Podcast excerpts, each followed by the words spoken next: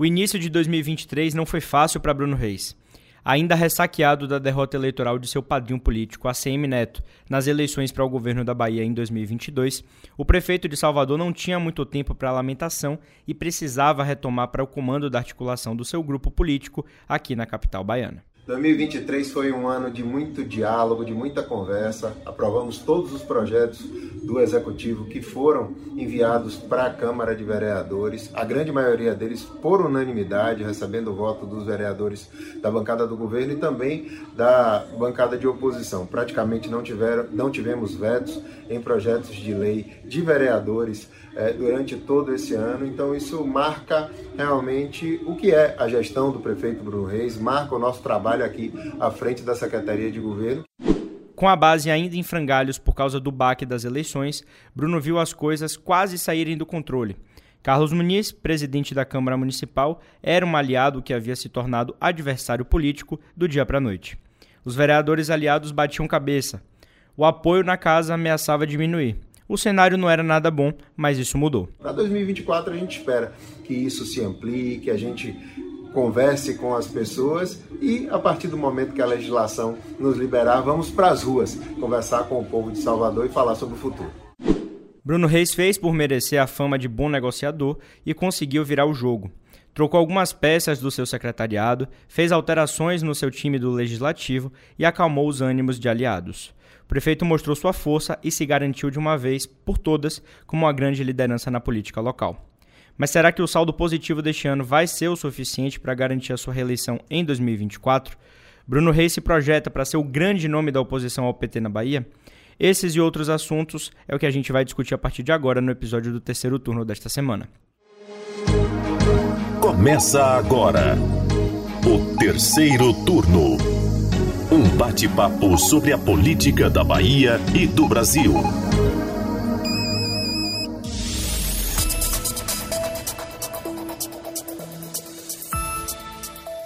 Eu sou Gabriel Lopes e comigo para a gravação do podcast de política do Bahia Notícias, o repórter do site Anderson Ramos. E aí galera, tudo bem com vocês? E o editor de política Maurício Leiro. Opa pessoal, chegando para mais uma sexta, o um encontro marcado com a política do estado da Bahia aqui no seu, no nosso terceiro turno. Pois é, meus queridos, estamos chegando aí na penúltima semana de 2023, um ano que passou particularmente para mim num piscar de olhos, mas nos rendeu ali boas resenhas, boas histórias para contar nos bastidores da política. Assim como a gente fez há duas semanas, vocês lembram, com o governador Jerônimo Rodrigues, a proposta agora é avaliar como foi o 2023 do prefeito é, de Salvador, Bruno Reis, especialmente no âmbito político, já que aqui no terceiro turno a gente fala bastante sobre essas coisas de bastidores, de articulações, mas vamos falar também de algumas coisas referentes à gestão do prefeito ao longo desse ano, o que foi que ele enfrentou aí de dificuldade, o que é que tem de positivo que a gente pode falar também. É, quero antecipar para vocês, né, já de antemão, que foi um período muito agitado para 2023. A gente teve, inclusive, conversas sendo antecipadas sobre o processo eleitoral. O prefeito tirou o corpo várias vezes. Ele disse que não, não iria falar de, de política no ano que não é eleitoral e que ia focar na gestão, mas eu acho engraçado que o foco na gestão tinha que ser em todos os anos e não só no ano que não é eleitoral. Então, a gente vai falar um pouquinho desse cenário a partir de agora também, entre esses altos e baixos que eu falei na abertura do episódio, que Bruno precisou tomar ali as rédeas, principalmente dentro do seu grupo político, depois daquela doída, eu acho que dói até hoje, viu, Anderson Maurício? Aquela é. derrota de ACM Neto nas eleições de 2022. Pois é, Gabriel, a gente vai falar sobre esse episódio algumas vezes aqui nesse uh, no terceiro turno dessa semana, que foi algo crucial, né, aí para esse ano de 2023 para o grupo de Bruno Reis. Mas é isso aí, né? É, logo no início do ano, né? Logo depois aí do pleito que consagrou uh, mais uma vitória do PT nas urnas aqui na Bahia, começou a surgir aí burburinho em torno de uma reforma administrativa aí, aí na gestão municipal, né? Lembro que a gente cobriu aqui essa história é, de forma bem intensa no Bahia Notícias. É, o troca-troca né, na gestão se concretizou em janeiro, né, com algumas mudanças muito importantes. Algumas delas, por exemplo, a vice-prefeita Ana, Matos, Ana Paula Matos assumiu a Secretaria de Saúde. É, Tiago Martins, que era secretário. Tiago Dantas. Tiago Dantas, perdão. Isso. Que era secretário da, de gestão, foi para a Secretaria de Educação. o ex-deputado federal e candidato derrotado ao Senado, Cacá Leão, é, se juntou ao governo, né, numa função muito importante, né, de secretário de governo, para cuidar ali né, da articulação é, do, da prefeitura.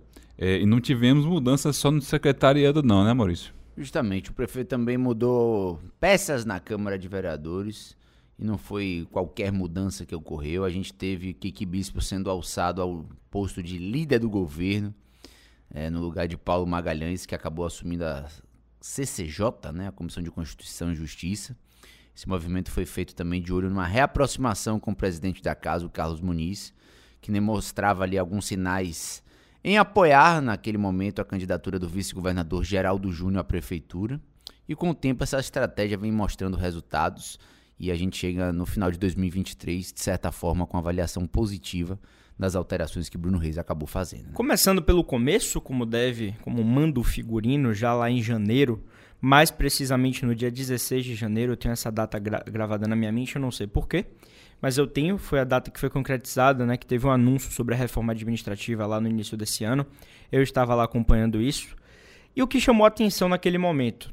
Algumas alterações foram feitas para mim é, nessa avaliação aqui, o que, é que me chamou a atenção para acomodar alguns aliados que acabaram é, ficando ou desguarnecidos ou que tinham alguns acordos já previstos caso a CM Neto ganhasse essa eleição. Então, houve um acomodamento dentro da prefeitura. Eu já falei isso aqui em outros episódios. Eu acho que o prefeito, de fato, tá com um bambolê ali na cintura, rebolando para poder conseguir é, arrumar todo mundo dentro da gestão. A gente sabe que a máquina municipal não é tão vasta quanto a máquina do governo, por motivos óbvios, mas Bruno está ali sempre fazendo mudanças, sempre ajustando a casa para poder é, acomodar esses aliados. Então, esse é um ponto. O outro ponto, de fato, Anderson, você falou muito bem, foram as mudanças na SMS e na SMED, né, que são duas pastas muito sensíveis. Ana Paula Matos ganhou esse protagonismo aí também, indo para a Secretaria de Saúde, que antes era ocupada por Décio Martins, né? que agora está no, no posto de superintendente da Transalvador, e o Tiago Dantas deixando a Secretaria de, de Gestão, a SENGE, para poder ocupar a SMED. Então, eu vejo como trocas mais técnicas nesse momento, lá em janeiro. O Tiago tem uma boa interlocução com os professores, sempre teve um diálogo mais ampliado com o pessoal da educação, e a Ana Paula também é tida como um quadro coringa, né? Pode ocupar diversas funções dentro da gestão, acumulando também com a vice-prefeitura. Então, naquele momento, acho que Bruno estava começando a arrumar a casa, colocar nos trilhos, como a gente falou, depois de uma derrota tão doída é, para o grupo dele, como foi essa derrota de ACM Neto. Outro ponto muito positivo para mim, a chegada de Cacá Leão. A gente falou isso inúmeras vezes ao longo do ano, que Ana Paula, quando estava na Segov, ela não tinha esse tino, não tinha esse faro para articulação política que o cargo precisava. Cacalé é um deputado experiente, atuou algum tempo em Brasília, sabe o que, é que precisa ser feito nessa relação do executivo com o legislativo e também tomou um freio de arrumação ali nesse sentido. Então foram mudanças positivas nesse sentido para o prefeito Bruno Reis e é, era o que ele faltava ali. Ana Paula acabou deixando passar algumas coisas, até pela inexperiência mesmo naquele momento, dentro desse cargo aí da Segov é importante destacar né, é, a, as mudanças, né, e onde aconteceram essas mudanças. Né? É, em qualquer gestão, as secretarias de saúde e de educação são duas das principais, se não as principais pastas de qualquer gestão. Né? E mudá-las significa alguma coisa. Né? É, a vice-prefeita Ana Paula é, tomou esse lugar né, de, de, é, de secretária de saúde e também a, a, na SMED saiu o contestado Marcelo Oliveira, né? que era uma figura aí é, é, indicada pelo ex, agora prefeito né? de Mato São Agora João, ex-prefeito, exatamente. João Galberto, né? uma figura bastante contestada. No, na gestão dele é, é, tivemos algumas manifestações bem efusivas né? da, da categoria dos professores. Então houve essa necessidade de troca. É, Bruno Reis fez a troca por pessoas de sua confiança e é, é, deu aquela azeitada na máquina, né? Preparou, de fato, a, a, a sua gestão para o que viria ser o ano de 2023, né? Que não começou fácil para ele, hum, teve aquele baque imenso, né? Do, do da derrota de, de ACM Neto e como o Gabriel bem falou, tinha o BAC e tinha novos aliados que estavam sem espaço. Como é que vai ajustar essa conta? Né? Então, é, uma dessas, uma dessas, desses ajustes, vamos dizer assim, uma dessas prestações de conta aconteceu justamente com o Cacá Leão. Né? Cacá Leão foi candidato ao Senado é, na chapa de, de ACM, não foi eleito e acabou aí é, sendo indicado para a Secretaria de Governo, que a meu ver também foi caiu como uma luva, né? Era um cara que precisava de fato estar ali naquele momento, né? O Cacaleão a gente sabe que é um que, que é, da linhagem dele, né? Vem do pai, o pai ex-vice governador, está é, na política há muito, muito tempo, é, é ex-deputado federal. Então é um cara que sabe fazer política, né? É um político profissional. Né? Uhum. Né? É, ele entrou no lugar de Ana Paula Matos, que vinha sendo criticada. Lembro aqui de um termo que foi usado bastante no Bahia Notícias, né? Que faltava um Bruno Reis para Bruno Reis. Perfeito. Né? É, Bruno Reis estava se desdobrando aí nas, nas articulações políticas, né? Que Ana Paula, de fato, não dava conta da demanda, né? Que era. E isso ficou ainda mais difícil com a derrota de ACM, né? é, as demandas acabaram caindo de uma vez por todas para Bruno e ele com essa mudança no secretariado, com esse azeitamento aí da máquina, é, conseguiu é, é, dividir mais as responsabilidades e ficar um pouco mais focado mesmo na gestão. Mas foi algo que precisou ser feito, né? A gente vinha discutindo um pouco antes, é, aconteceu logo no início do ano e a gente vai falar aqui ao longo desse episódio que surtiu efeito e foi positivo para Bruno Reis. É, o início do ano foi marcado justamente pelas incertezas com relação à reaparição de ACM Neto. Lembro que a pauta do dia era justamente se Neto iria para o, o, cortejo do Senhor do Bonfim. Acabou indo de uma forma ali até de forma surpreendente. Lembro que conversei com ele lá, foi uma das primeiras aparições dele logo após a derrota nas urnas em 2022. Então, essa era uma incerteza também com relação à sombra de ACM Neto frente à gestão de Bruno Reis. Existia justamente essa, essa ideia de que a gestão ainda sofria por muitas influências de ACM Neto. No carnaval, Neto viaja, acaba viajando, passou muitos dias fora também. E Bruno Reis ali acaba recebendo é, o holofote, né? Toda a gestão do carnaval acabou sendo feita por ele. Esteve presente aí e quem não se lembra de um camarote em que a Anitta falou com ele, fez até uma brincadeirinha. Então, ele ganhou um destaque muito forte na época do carnaval. Foi matéria nacional, foi matéria nacional esse tema também.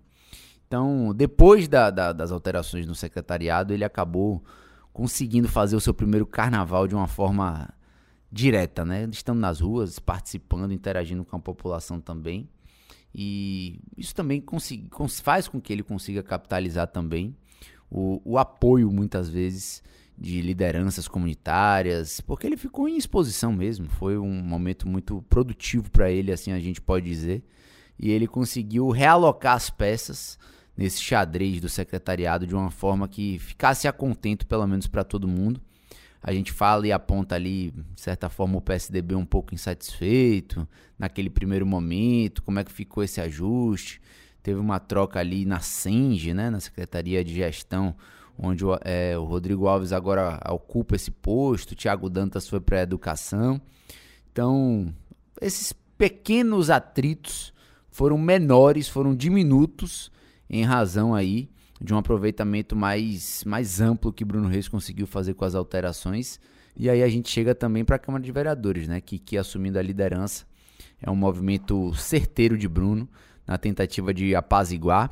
E era uma crítica muito forte desde 2022 por conta daquelas ditas interferências do atual vice-governador Geraldo Júnior na gestão da própria Câmara.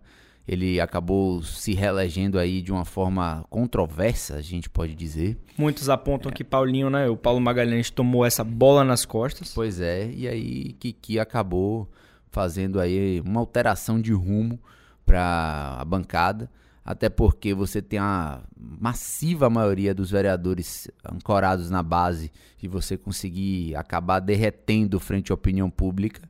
Isso é claro um ponto para se avaliar. Eu tenho certeza que Bruno Reis colocou na balança essa troca aí da liderança do governo, reorganizou tudo, novo mandato, conseguiu ali é, se ajustar, se reorganizar E eu acho que as coisas acabaram andando de uma forma mais tranquila na Câmara de Vereadores também com a chegada de Kiki, né? Pois é, Maurício. O que a gente fez aqui foi basicamente fazer um, um, resumo do que aconteceu nessa gestão de Bruno nesse primeiro semestre de 2023.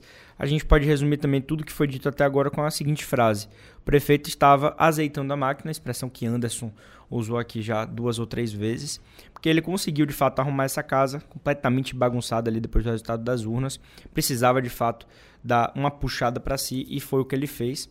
Ele resolveu esses problemas aí e em relação à articulação política. É, ainda falando né, dessa área de política, já no, na virada do, do, do semestre, né, nessa segunda metade do ano, é, as conversas em torno das eleições de 2024 se intensificaram aqui em Salvador. Né?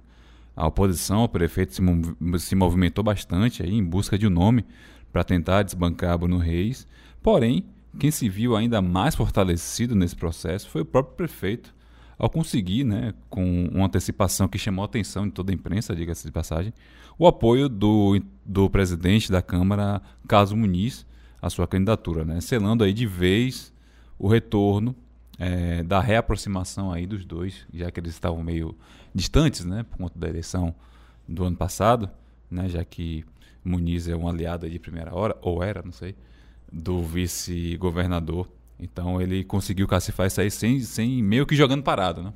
Sem precisar de muito alarde ali e tal. E conseguiu esse apoio que não deixa de ser um apoio importante para sua para sua reeleição. É, e a gente tinha a perspectiva de lançamento de candidaturas em 2023, e quando a gente vê o movimento que foi feito pelo presidente da Câmara de Vereadores, porque não foi um movimento solitário, né? Foi um movimento em conjunto. Ele não era do PSDB, e não apoiava Bruno Reis. Ele, para quem não lembra, era do PTB, PTB, o partido do Roberto Jefferson, né? Pois é, se elegeu pelo PTB e acabou fazendo primeiro uma migração de partido. Sinalizou ali um ajuste que contou com o apoio de políticos experientes. O deputado federal Adolfo Viana também foi uma das pessoas que acabou costurando esse acordo passou também pela bancada de deputados estaduais na Assembleia, é, pelo apoio dos vereadores da legenda aqui em Salvador também, Cris Correia, Daniel Alves, Telcena. E quando, quando o Carlos Muniz acaba se filiando ao PSDB, ele dá um sinal claro, obviamente, de intenção de apoiar Bruno Reis.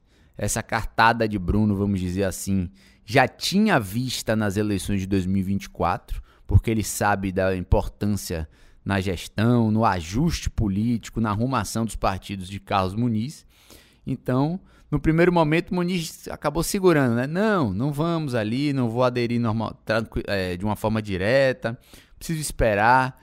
E a gente passou alguns meses aí com essa celeuma de que ele poderia apoiar Geraldo Júnior caso ele viesse para a disputa, mesmo estando no PSDB.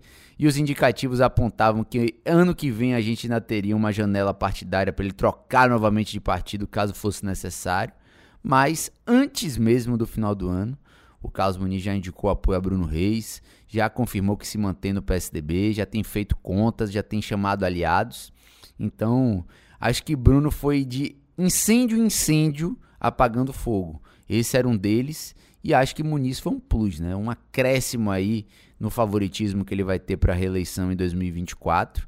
E se a gente, sem Carlos Muniz, já dizia que Bruno já tinha grandes possibilidades de vencer, com uma pessoa que tem um conhecimento gigantesco da cidade, conhece muito bem o cálculo político, a arrumação de chapas e nominatas, a gente pode dizer que esse favoritismo vem crescendo passo a passo, né? Dois especialistas na montagem de partido, né? São destacados no, no cenário político como especialistas nesse sentido, bons de conta como a gente costuma dizer. E tem dois pontos também que marcaram ao longo desse ano na questão política dessa gestão de Bruno Reis em Salvador, por assim dizer. Que a primeira foi que a tranquilidade com que ele viu os movimentos do grupo oposicionista a nível Salvador, né, e do grupo governista a nível estado, se engalfiando ali para decidir quem vai ser o candidato a prefeito. Isso acontece ainda hoje. No momento da gravação desse episódio ainda não temos um candidato de martelo batido para disputar a prefeitura de Salvador pelo grupo de Jerônimo Rodrigues, enquanto ele fica de braços cruzados. Eu acho que com um sorriso de orelha a orelha, muito satisfeito com a possibilidade aí já quase virar o ano é, sendo esse candidato mais forte nesse sentido, já que o grupo oposicionista não, não, não tem um nome definido. O que a gente tem posto já é que o Partido Novo já anunciou uma pré-candidatura com a Luciana Buch, né, Maurício? É assim que fala o nome dela? Luciana Buch, é. Luciana Buch. Buch. Temos também a pré-candidatura de é, Olivia Santana, segue mantendo essa pré-candidatura. Kleber Rosa pelo pessoal, já Kleber mais Rosa. encaminhado ali. Isso. Temos esses três nesse momento. E Olivia, lembrando que faz parte da federação com o PT. Então, ainda temos um cenário de incertezas no grupo oposicionista. Seguimos com o indicativo nesse momento da gravação para o nome de Geraldo Júnior, mas a verdade é que essa tônica se repetiu ao longo do ano e na estratégia de publicamente tirar o corpo do debate político, Bruno Reis eh, se deu muito bem nessa, seguiu suas articulações apenas de bastidor evitou entrar em polêmicas, evitou dar declarações políticas sobre isso. Ao ser questionado algumas vezes, respondeu outro grupo com, com algumas colocações mais enfáticas, mas nada além disso. E a outra é a briga da vice. Muito se falou antecipadamente também sobre quem vai ser a vice de Bruno Reis. É, tratamos disso aqui no terceiro turno. É, nomes colocados como Ana Paula Matos, Pode ser Léo Prates, pode não ser. O Republicanos quer a vice. Tem o nome de Hereuda, tem o nome de Luiz Carlos. Quem é que vem, quem é que vai. E o Republicanos publicamente segue defendendo a vice. A gente já disse aqui quais são possivelmente os interesses do Republicanos em pleitear essa vice. Temos aí Ana Paula como também uma natural manutenção. O PDT já disse que vai endossar sim a manutenção de Ana Paula em todas as suas esferas partidárias, municipal, estadual e o próprio Carlos Lupe. E tem mais quem que está pleiteando essa vice? O PSDB também está bem pacificado, está tranquilo nesse momento. Então, da base de Bruno, daquele núcleo duro ali político dele, é, muito se falou também sobre a vice, mas atualmente eu acho que o recado com Ana, Ana, Ana Paula Matos foi dado. Tá? Então, eu acho que isso está mais, nesse final de ano, está mais calmo próprio Léo Prates parou de dar algumas declarações nesse sentido, internamente, deu uma acalmada nesse, nesse tom. Tinha muito fogo amigo, né? Muito.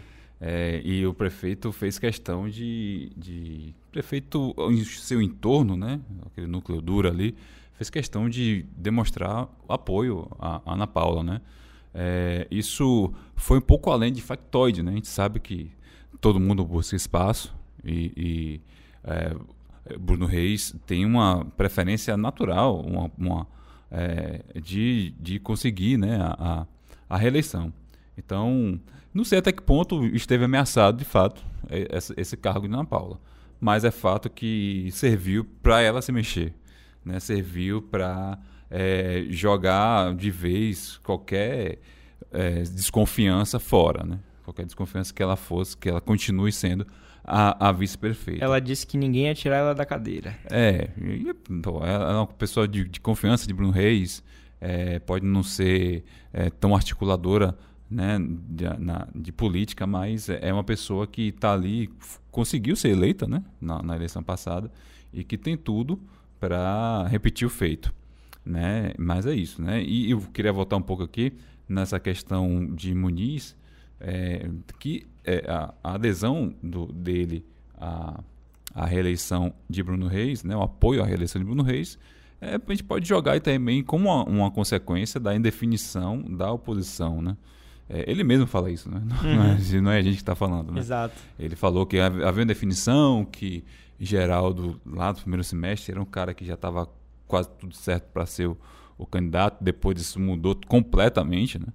É, e hoje ele já está quase com o martelo batido de que será mesmo candidato, mas isso veio acontecendo nas, nos, nas últimas semanas, né? Uhum. Essa quase definição de Geraldo Júnior. Isso não estava certo na, no momento em que Muniz decidiu pelo apoio a Bruno Reis. Então é aquilo, né? Bruno joga parado, é, tem os aliados vindo em direção a ele, ele não precisa fazer esse movimento, né? A gente ainda tem um aliado que pode ser muito importante para ele, né? uma possível aliança que pode ser muito importante para ele, que é de João Roma, né? do PL.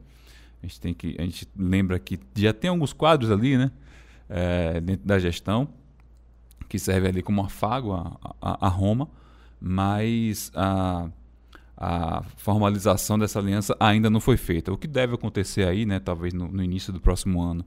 Né? Vamos lembrar que o PL é um dos partidos é, que mais cresceram na última eleição. É, se não me engano, o maior partido do Brasil, não é isso? Ou um dos maiores. Em representação no Congresso. Né? Isso, e com uma, um, um diferencial gigantesco que é o tempo de TV, né? Que ninguém pode abrir mão de tempo de TV e rádio. Então, é, nos próximos, acredito que nos próximos meses aí, Bruno Reis ainda vai angariar mais adesão ainda à sua candidatura. É, e a gente ainda tem a perspectiva de Bruno Reis também sendo o homem do ajuste político e o homem que muitos candidatos a prefeito também querem estar do lado para a foto de 2024. A gente teve nessa semana a confirmação no nome de Flávio Matos, o presidente da Câmara de Vereadores de Camaçari, que vai disputar a sucessão aí de Elinaldo, é, sendo aí convocando Bruno Reis, ele estando presente, fazendo discurso.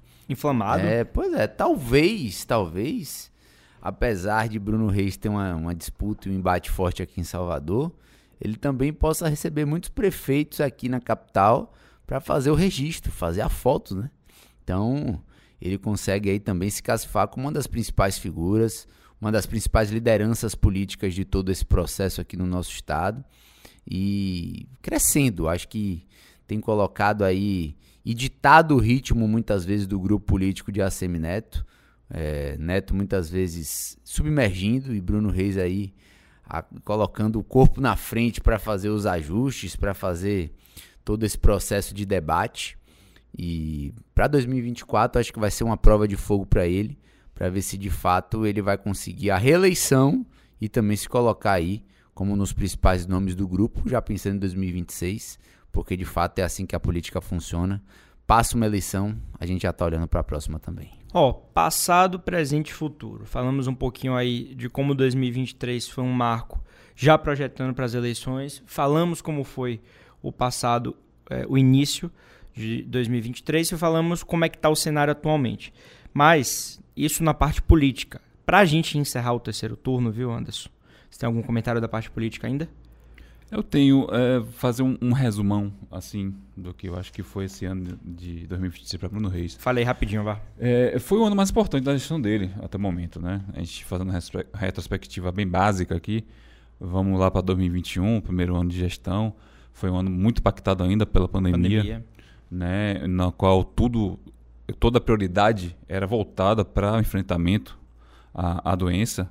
Qualquer coisa que se pudesse fazer é, é, é, era, era voltada a isso, né? Era vacina, era distanciamento social, era uso de máscara, isso e aquilo, que impactou muito todos os outros, é, os outros setores. Né? Tanto é que na virada do ano a gente não teve o carnaval né, em 2022, justamente por conta desse temor ainda né, de um retorno a, a, ao pior momento da pandemia.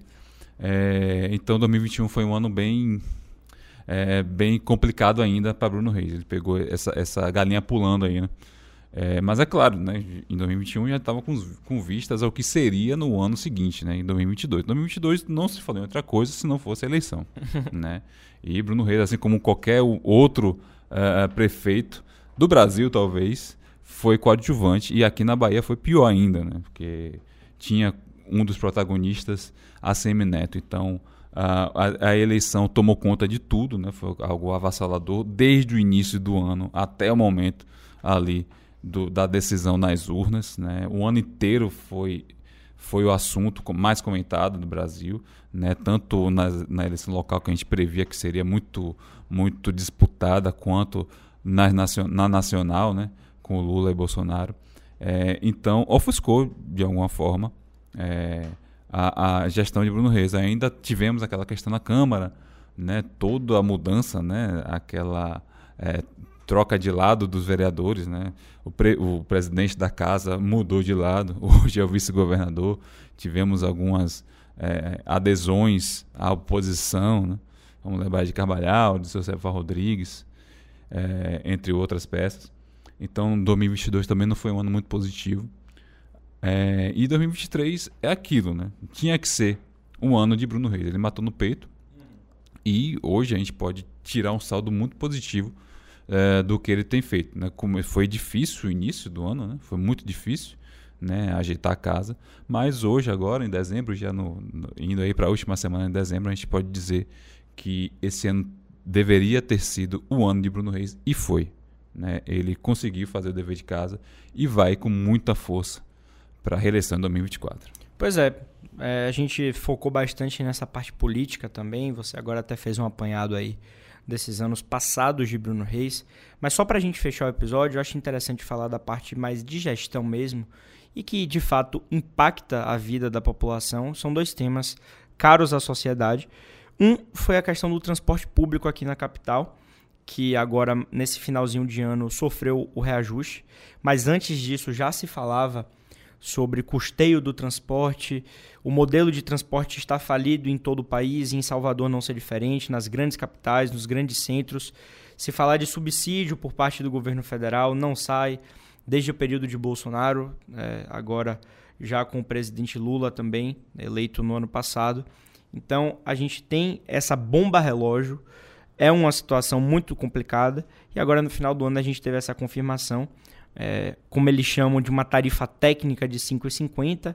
E aí veio com aquela explicação toda dizendo que a prefeitura custearia parte dessa, é, desse problema e tivemos uma definição em 5,20. São R$ 5,20 agora que você paga para ir para algum lugar e R$ 5,20 que você paga para voltar. Pessoa que depende de transporte hoje aqui, Anderson, gasta pelo menos R$ 10,40 para ir voltar de seus compromissos, né? E voltar do trabalho, da escola, da faculdade, seja lá o que for. Então, é um problema que a gente precisa falar. Ele enfrentou esse desgaste também ao longo do ano. É, muito se fala da questão de sucateamento do transporte, existe planejamento de renovação de frota, novos ônibus BRT do modelo elétrico, novos ônibus com ar-condicionado, mas esse foi um ponto que ele enfrentou ao longo do ano. E tem também a segurança pública, né, Maurício? É, a chegada de Esturaro numa nova prefeitura bairro do centro e ele meio que puxou para ele esse problema da segurança. Salvador, ao longo de todo o ano, tivemos diversos casos de violência, é, mortes, infelizmente até corpos sendo encontrados em pontos turísticos aqui da capital, principalmente também lá no centro histórico tivemos diversos casos de turistas sendo agredidos, sendo assaltados, perdendo seus pertences e é, o prefeito decidiu então criar uma atenção maior no centro histórico com essa nova prefeitura bairro. Colocou o Coronel Esturaro, que tem é, a sua expertise, o seu know-how por ser um policial militar, agora faz parte da gestão como prefeito bairro lá do centro histórico. E Bruno puxou para ele essa questão. Na época eu me lembro que a gente até discutiu, pô, mas ele está pegando um problema que não é dele, fazendo dele. No dia que tiver um problema dentro dessa área de atuação da prefeitura bairro, as pessoas podem não mais cobrar especificamente a polícia militar, ao governo do estado, que é quem precisa garantir esse direito de segurança e da polícia, mas sim passar a cobrar o prefeito. Tudo isso foi discutido, eu acho que foram pontos sensíveis também que foram que eu destaco aqui que me marcaram ao longo dessa cobertura nossa da gestão de Bruno Reis em 2023. É, acho que ele vai ter que dar continuidade justamente no, no tratamento da gestão da capital. Você falou bem aí com relação ao transporte público. De certa forma, ele conseguiu contornar bem, conseguiu ali um subsídio, um ajuste às tarifas dos empresários, alguns acordos ainda com a entrega de equipamentos dos ônibus com ar-condicionado. Tem conseguido também um ajuste para o BRT também. E não vamos entrar nos pormenores, mas analisando a opinião pública, de certa forma a avaliação se mantém positiva mesmo com um certo desgaste que pode ter acontecido aí durante esse período. Acho que o ano de 2024 o Bruno Reis vai endereçar o primeiro semestre justamente para analisar a gestão de uma forma mais macro, colocar ali na ponta do lápis tudo que pode ter de pendência para o segundo semestre. E aí, a partir daí, no meio do ano, acho que ele vai mergulhar de vez no campo político, vai aprofundar aí os diálogos, aprofundar um pouco mais esse trabalho aí de atuação na cidade e vai poder começar a olhar para o mês de novembro, para o mês de outubro, de uma forma um pouco mais tranquila. E é claro, o favoritismo está tudo com ele, apesar de todas as questões vinculadas à gestão. Acho que o percentual ainda de acerto é muito maior do que de erros. É, o, a gente falou aqui do transporte público, né? Transporte público, sem dúvida, é o principal problema é, de Salvador, não é de agora, né?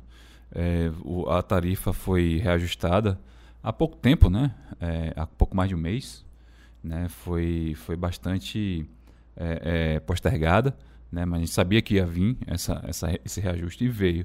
né? Mas é algo que é um problema não só aqui de Salvador, mas do Brasil inteiro, né? Não há solução prevista a curto prazo, né? E não há solução é, somente vinda dos municípios, né? Se não houver um, um ajuste maior aí, um, um, uma ajuda maior de Estado, de União, o bicho vai pegar. Não é só aqui. É, e, e, em relação ao centro histórico, é de fato. É, a gente tinha essa questão, né? Será que é mais um problema para ele? Mas, é, por enquanto, né, a gente pelo menos observa que não houve uma piora né, do que a gente já estava vendo. Né? A gente via é, quase toda semana alguma, alguma notícia que deixava a gente estarrecido vindo do centro histórico. Né? É, notícias de fato aterrorizantes, mas é, ao que tudo indica, é, as coisas deram uma melhoradinha, né? Uhum. Pelo menos é, as notícias pararam de chegar, né? O que já indica alguma coisa, né? Mas de fato é, é, é algo interessante o que o que está sendo feito. A gente precisa verificar os balanços, né? Precisa verificar os números para ver se isso de fato tem uma melhora é, comprovada, né? A gente teve a informação também de que é, o Carnaval mesmo vai ser um, um vai ter uma, uma atenção ainda maior ao centro, né? É, em 2024, mas é isso, né? É, a gestão tá, tá, tem alguns problemas que sempre são, são, são frequentes, né? Aquelas coisas que, que acontecem para todos os gestores. E Bruno Reis conseguiu, além do seu jeitinho, é, prosseguir com a gestão e, e, não, não houve nenhum, nada que desabone aí a, a gestão dele que seja crucial para uma eventual derrota, né? Acho que ele vai indo bem e teve até o momento a, a sua gestão aprovada de forma coerente. Na Câmara aprovou tudo o que quis, como a gente chama, passou o rolo compressor. A exemplo do que a gente vê também na, na Assembleia Legislativa com o governo do Estado. Mas, dito tudo isso, a gente vai encerrando por aqui o terceiro turno dessa semana. Agradecer muito a Anderson, muito a Maurício, a Paulo Vitor, todo mundo que está acompanhando aqui, que escutou esse terceiro turno mais essa sexta-feira. Valeu, galera. Espero que vocês tenham gostado desse episódio e até a próxima semana. É isso aí, pessoal. Curtiram aí mais um episódio do terceiro turno. Feliz Natal a todos. A gente se vê na véspera aí do ano novo para mais um terceiro turno. É isso aí, o ano está chegando ao final.